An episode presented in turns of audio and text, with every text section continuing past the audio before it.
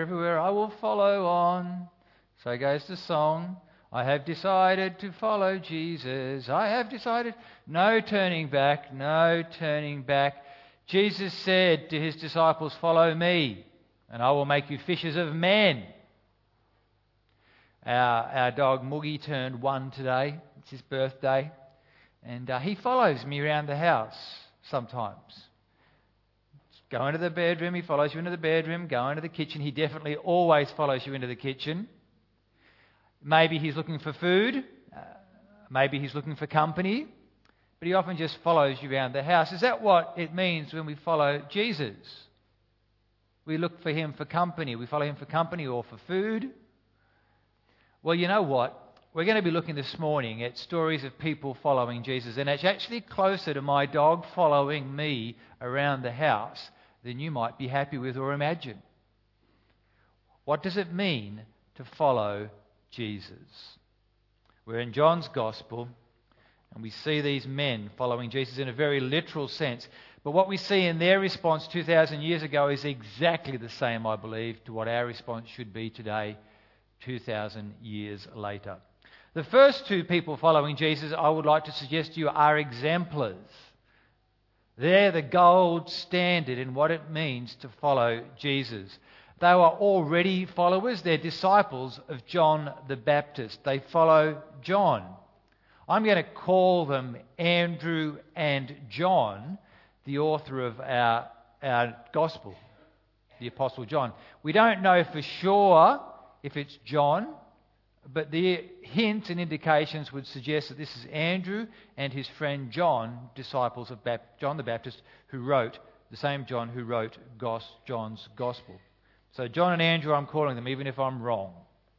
John the Baptist, who they follow, is the leader of a wonderful, amazing new movement. He is like a wild man. He's out in the desert. He's dressing and living and eating rough and he's proclaiming the kingdom of heaven, and people are coming to him from all around.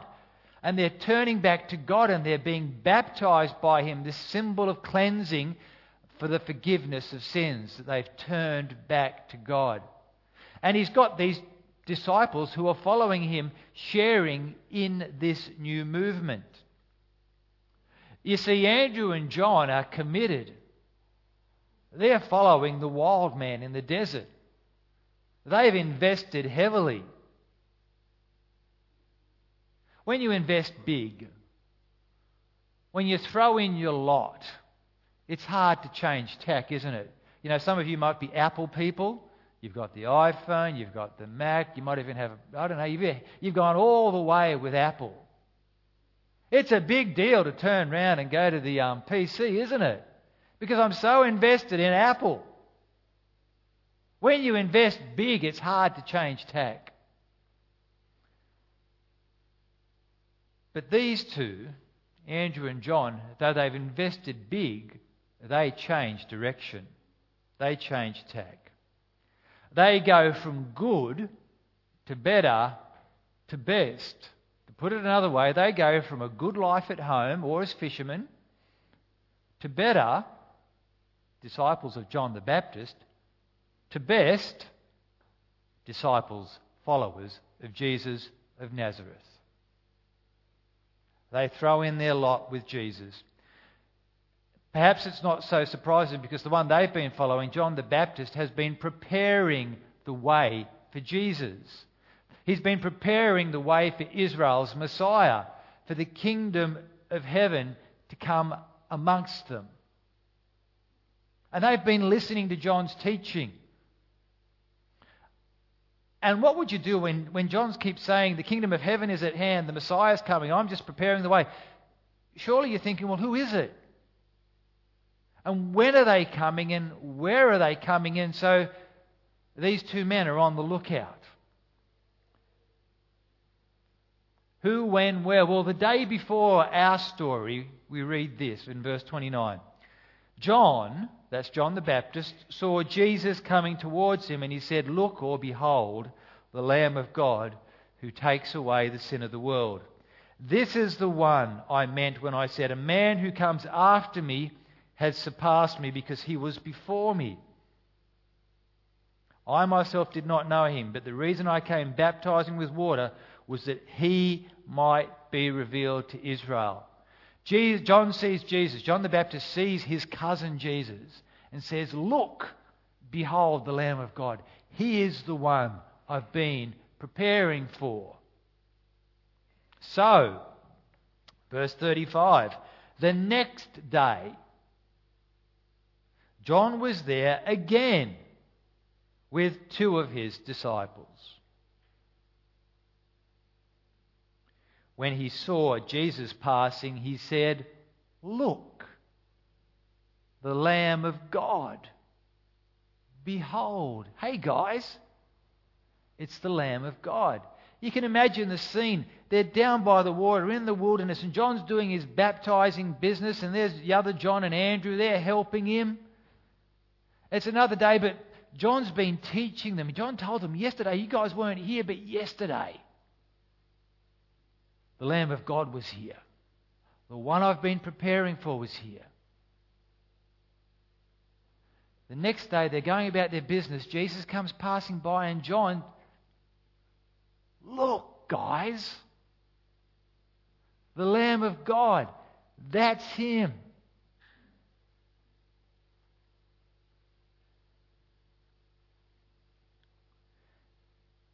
Verse 37 When the two disciples heard him say this, look, the Lamb of God, they followed Jesus. John and Andrew are exemplars. They're the pattern to follow. This is following Jesus' gold standard. When they hear John say, Behold the Lamb of God, they believe John's word, they trust what he said, and they obey, they start to follow Jesus. They hear, they believe, they obey. They leave John the Baptist. And John, quite remarkably, as the leader of a movement, is happy to let two of his best disciples go. Because this is what he's been preparing them for. It's not about him. John the Baptist is like a signpost. You're driving to Wagga down the Hume Highway. You come across a sign that says 10 kilometres to the Wagga turnoff. So you obey it. You keep driving and you're looking, you're looking, you're looking. Five kilometres to Wagga turnoff. You're looking, you're looking, you're looking. One kilometre to Wagga turnoff. You're looking, you're obeying the signs, and then it says Wagga this way. And so you turn off. It makes sense, right? John the Baptist is just a signpost, and they've been obeying the signpost, but when the reality comes, you go that way. You go to Wagga. You don't keep going to Melbourne. It makes perfectly good sense. And Jesus is the way. But, but the question you ask, why would you go to Wagga rather than Melbourne? Why would you follow Jesus rather than John the Baptist? Why don't you stay on the same road? Why, after we've invested so heavily in this guy John, should we follow a new master?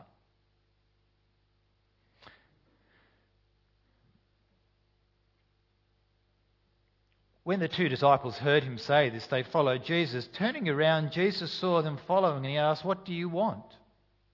Literally, what are you seeking? What are you looking for, guys? Well, maybe they want to follow a new cause. Maybe they're just chasing the new adventure. Maybe they think Jesus is where the action is and there'll be power and status. Early adapters if they go with Jesus. Maybe they think the future's better with Jesus than with John. Maybe they don't, they're tired of John. Maybe they want a new adventure. Do they know what it'll cost? Do they know what the road ahead is like when they follow the sign and turn off and follow Jesus? Well, what are you seeking, says Jesus? That's a really good question. What are you looking for? What do you want? There's a whole pile of people here who would claim to be followers of Jesus. What do you want? Well, I want great music. Thank you, guys. You did a fantastic job. Got what you want. I want a wonderful worship experience. No, actually, what I want is, a, is good Bible teaching. That's really important. That's what I want. Actually, I go to church just to catch up with friends. I want a ticket to heaven. I want eternal life insurance. No, no, we want a good kids program. That's essential. Or a youth group. Very few people will admit this. Actually, I'm looking for a life partner. It's a lot easier than going online. I want morning tea, thank you. What are you looking for? What are you seeking? Jesus asked that question, and Andrew and John don't answer it. They ask another, they're like an interviewer, uh, a politician being interviewed. They, they ask another question in return. What do you want? They said, Rabbi, which means teacher, where are you staying? Where are you staying? Where are you abiding? The word is, where are you remaining? It's a big word in John's Gospel abide, stay, remain. Where are you at, Jesus? Come, he replied, and you will see. Come, and you'll see where I'm at. So they went and they saw where he was staying. And they spent that day with him. It was about four in the afternoon. Jesus' question, What do you want? was actually answered by their question. They wanted to be where Jesus was. They wanted to be in his presence. They wanted to abide with him. We want to learn from you. We want to be with you. What do you want? I tell you, here's the best answer. These guys are exemplars. You want to follow Jesus, you just want to be with him. You want to be where he is at. You want to be in his presence learning from Him, being fed by Him, growing with Him. I said it's a big word in John's Gospel. In chapter 15, Jesus uses this metaphor. He says to his disciples, I am the vine, you are the branches. Remain or abide in me, same word. Remain in me, and I will remain in you. No branch can bear fruit by itself, it must remain in the vine. You must be with Jesus where he is at. Neither can you bear fruit unless you remain in me, says Jesus. I am the vine, you are the branches. If you remain in me and I in you, you will bear much fruit. Apart from me, you can do nothing. What do you want? What are you seeking? We just want to Remain, abide where you are, say the disciples. That is following Jesus. That is the greatest motivation. To be with Him, to enjoy relational benefits of the Son of God, fruitfulness, purposefulness in your life. When they say, Where are you at, Jesus? Jesus says, Come and you will see. If you first come, then you will see. That's what a follower does. Psalm 34 says it beautifully. Psalmist talks about being with God in verse 4. I sought the Lord, and he answered me. He delivered me from all my fears when I looked for him. Those who look to him, those who are with him, are radiant. Their faces are never covered in shame. They're forgiven and whole. The poor man called to the Lord, and the Lord heard him, and he saved him out of his troubles. The angel of the Lord encamps around those who fear him, and he delivers them. Oh, the blessings of those who are with the Lord. And then he, the psalmist says, Taste and see that the Lord is good. Blessed is the one who takes refuge in him. The lions may grow weary and hungry, but those who seek the Lord lack no good thing. Taste and see that the Lord is good. Come, says Jesus, and you will see where I am at. John and Andrew, they're exemplars because they hear, they believe, and they obey, and they go and they see and discover that Jesus is good. What an afternoon and evening they must have had in Jesus' presence. Jesus is the fulfillment of what they'd been hoping for. His teaching is John was good, but Jesus is better. He's the best. They're with the Lord. He's teaching them, He's sharing with them, He's modeling the kingdom to them. The next day they wake up. What are we going to do today, John? I don't know, Andy. I guess we're going to help John baptize again, eh? Oh, yeah. No way. These guys are full of Jesus. They've just spent this time with him. Andrew, Simon Peter's brother, was one of the two who heard what John had said and who followed Jesus. The first thing Andrew did was find his brother Simon and tell him, We have found the Messiah, which is the Christ. We found the Messiah. We found the Christ. Hey, Symes, Symes, we found the Messiah. Full on. I just spent the evening with him.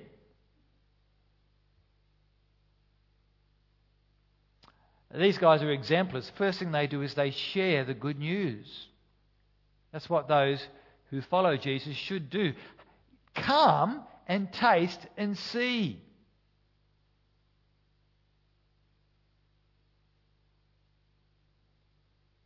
Andrew loves to do that. He does it through the Gospel of John, always sharing Jesus. First, he shares with Simon, his brother. And he brought him to Jesus. Come on, Simon, come meet Jesus.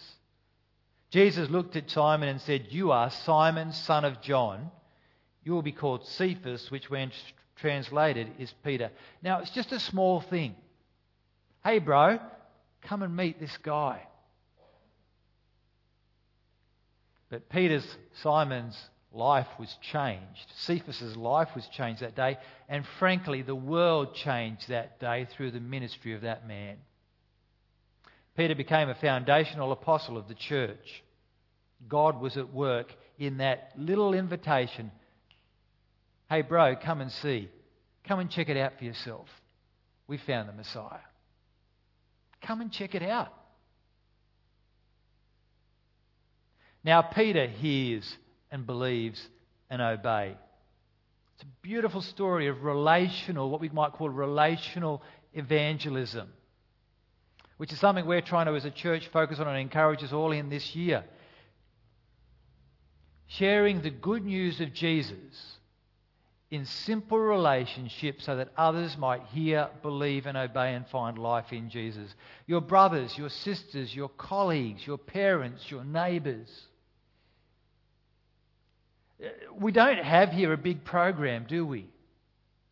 We don't have months of preparation and the pursuit of excellence. We have brothers. One has good news. And he says, Check it out. It's wonderful. It's an invitation. Because no one will come and see unless someone is prepared to speak so they can first hear or at least get an invite. There's another example, verse 43. The next day, Jesus decided to leave for Galilee. Finding Philip, he said to him, Follow me. Philip also hears, believes, and obeys. How do we know that? Well, Philip starts sharing Jesus. Philip, like Andrew and Peter, was from the town of Bethsaida. Philip found Nathanael and told him, We have found the one about whom Moses wrote about in the law and about whom the prophets also wrote. We have found Jesus of Nazareth, the son of Joseph. These guys just are naturally sharing the good news in relationship because it's worth sharing. It's good news. It's easy to share good news, particularly when it's good, good news. And I'm sure you find it very easy to share the good news of Jesus with your friends and family. Well, actually, very few of us do, right? You, you find it hard to share Jesus because you fear rejection. You fear perhaps mockery and a sense of exposure. oh, you, you believe that? You believe he is the Son of God? And so we back away. Often. We, we, we fear that they might be doubters and a bit superior in their attitude, look down their noses at us, that it's somehow easier to be the cynic who sits on the fence. Somehow it's superior to be sitting on the fence committing to nothing than it is to be challenged that Jesus is the Son of God. Well, Philip took the risk and he shared. And it turns out that his mate Nathaniel was a doubter. He did have that superior attitude. We have found the one whom Moses wrote about in the law and about whom the prophets also wrote. We found Jesus of Nazareth, the son of Joseph. Nazareth. Can anything good come from Nazareth? Nathaniel asked. Let me put this into some context. Let's imagine that Bethsaida is Townsville. Like we in Sydney or those in Jerusalem might think, oh, that's nothing. But the people in Townsville think Townsville's pretty hot. It's a pretty good place, and it is a nice place, Townsville. We've got Nate and his mate Phil. Phil goes to Nate and says, You wouldn't believe it, Nate.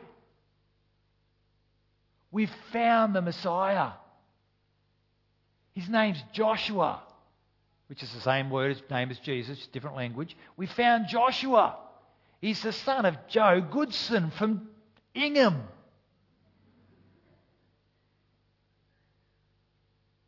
Joshua, son of Joe Goodson, from Ingham? What good thing has ever come from Ingham? Get out of here. Do you know what Phil says? It's beautiful what Phil says next. If you got your Bible open, you can have a look. Phil says this. He says tonight, Come and see. Come and see. You reckon nothing good can come from Ingham? Come and see. Beautiful answer. Philip trusts Jesus. He says, just come and check it out. You might be surprised. I've got a friend in this church who's got another friend who's a committed atheist. They're good friends. My friend has made a deal with him. Hasn't worked out yet, but it's a great deal. He says, You come to me to church just once and sit with me and meet the people and hear about Jesus and I will go to, with you to any atheist or any other meeting you want me to go with. Go to. And then we'll talk afterwards and you tell me where the life is. Now, I haven't seen his friend yet, I'm hoping. But it's a good deal. Because what my friend is saying is just come and see. Just come and see.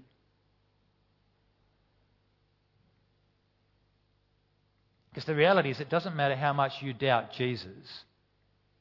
Jesus doesn't doubt you, he knows you, as Nathanael finds out. When Jesus saw Nathanael approaching him, he said, Here truly is an Israelite in whom there is no deceit. How do you know me? Nathanael asked. Jesus answered, I saw you while you were still sitting under the fig tree before Philip called you. Then Nathanael declared, Rabbi, you are the Son of God, you are the King of Israel. When Joshua saw Nate approach, he said, He is an Aussie in whom there is absolutely no bullcrap. How do you know me? I saw you when you were sitting on the veranda.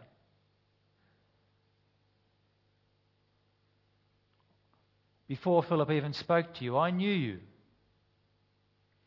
My, oh my, you are the Son of God. You are the King of Israel. you know me. For every doubter, be assured Jesus knows you. And the question is do you know him? Because those who know, they hear, believe, obey, and they follow him. And that's what Nathanael starts to do. He recognizes Jesus as the Messiah. And then Jesus says this quite strange thing. Jesus says, You believe, Nathanael, because I told you that I saw you under the fig tree. You will see greater things than that. But that's nothing. He says, Very truly I tell you, you will see the heaven open and the angels of God ascending, ascending and descending on the Son of Man. Now, what's that about? That's the greater things. In fact, Jesus says, You all, he's talking about all of his followers, will see greater things. The heavens open and the angels of God ascending and descending on the Son of Man. It's a reference to the Old Testament and a story in the Old Testament. So it's a little bit complex, but it's worth the effort if you can hang in there. Genesis 28. Jacob, whose name was changed to Israel, who was a deceiver, unlike Nathaniel, the true Israel was a deceiver. He deceived his brother Esau, and Esau was mighty angry. So Jacob had to run and flee. And he heads off running and he falls asleep one night and has a dream. Genesis 28. I'll read from verse 10. Jacob left Beersheba and set out for Haran. When he reached a certain place, he stopped for the night because the sun had set. Taking one of the stones there, he put it under his head and lay down to sleep. He had a dream in which he saw a stairway resting on the earth with its top reaching to heaven, and the angels of God ascending and descending on it. I'm having this dream. There's angels all the way up and down this stairway to heaven.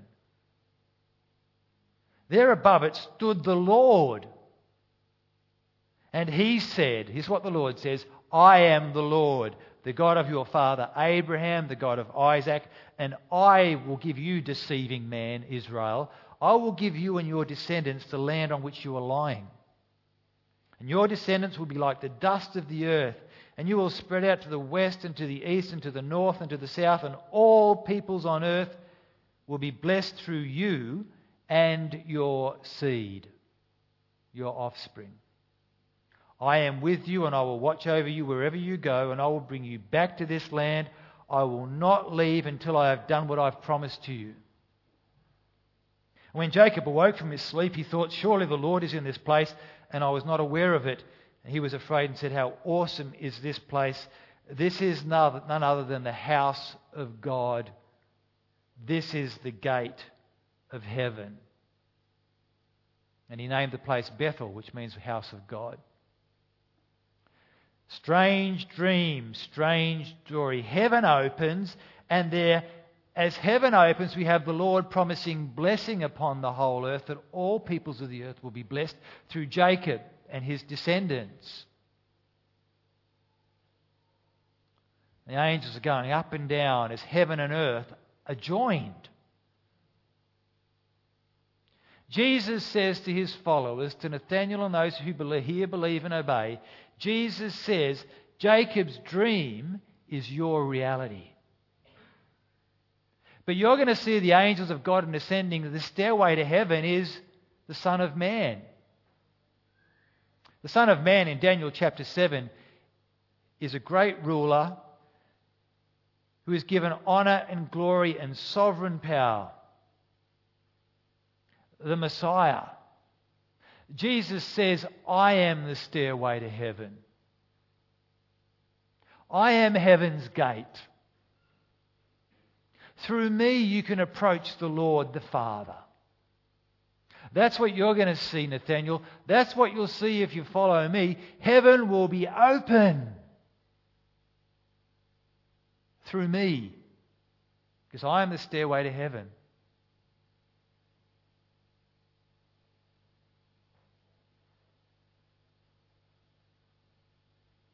Jesus is speaking about his coming death and resurrection and glorification through which we, as we trust in Him, as we follow Him and believe on Him, can get access to eternity.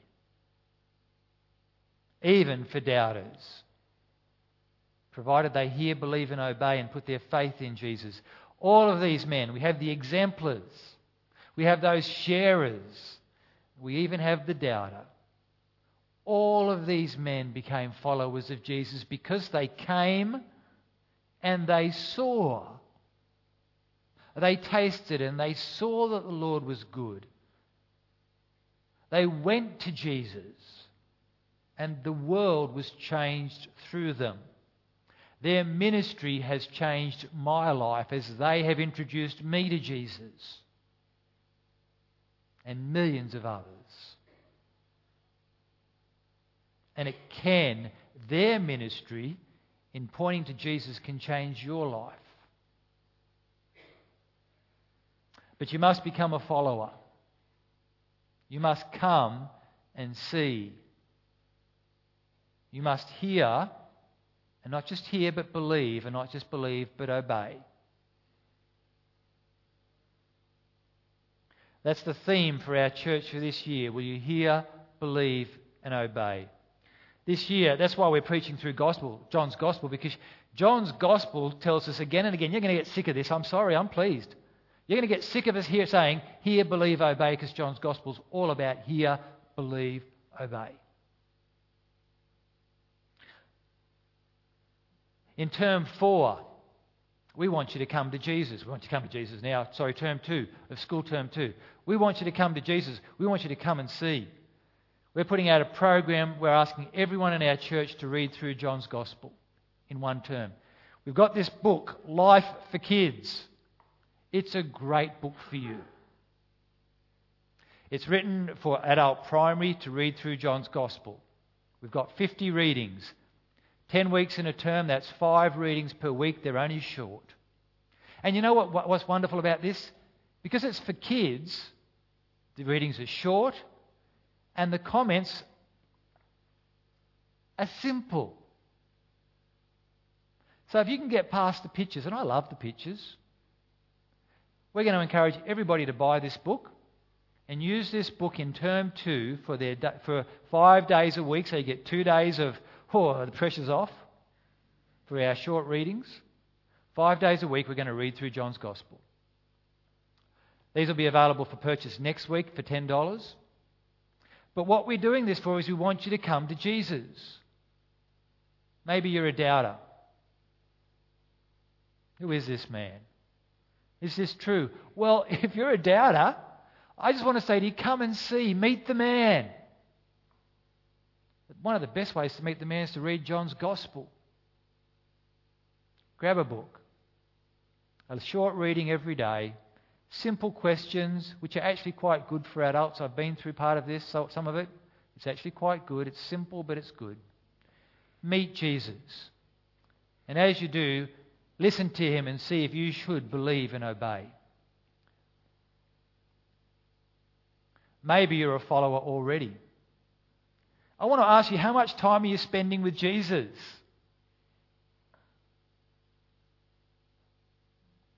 Are you spending time with Him? Are you remaining, abiding in Him? If not, I want you to come and see. Again, get a copy of the book and spend next term in John's Gospel. Because it'll change you to spend time with Jesus in His Word. And the wonderful way that God works is He opens up the Word by the power of His Spirit. So we're not just reading about a man 2,000 a year ago the Spirit, I believe, opens up our hearts so we're talking about the man who is alive and who we know today. Maybe you're a sharer, and it's hard to share, isn't it? I'd invite you to come and see and spend some time with Jesus. And see if spending time with Him in His Word and reading about Him again doesn't cause you to want to share Him even more and overcome that reluctance that Philip didn't feel of being rejected. So that you might just say to your friends, your family, come and see. Meet Jesus, spend time with Him, and pray that He might transform us into His glory. Let me pray.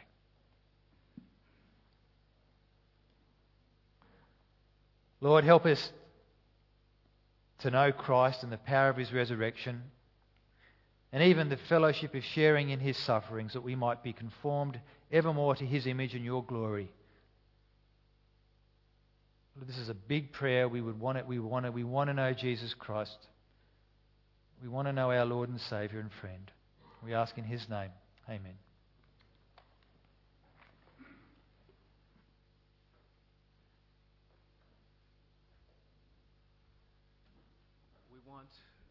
Want our friends to come and see because we know in the end that it's not just their opinion of Jesus that matters, it's Jesus' opinion of them that really counts. And we know that the risen Lord is the one who sits in judgment of us all one day. And so our last song is a bit sobering, but we're going to sing uh, about Jesus' triumph as we uh, see him coming on the clouds of heaven. Let's stand.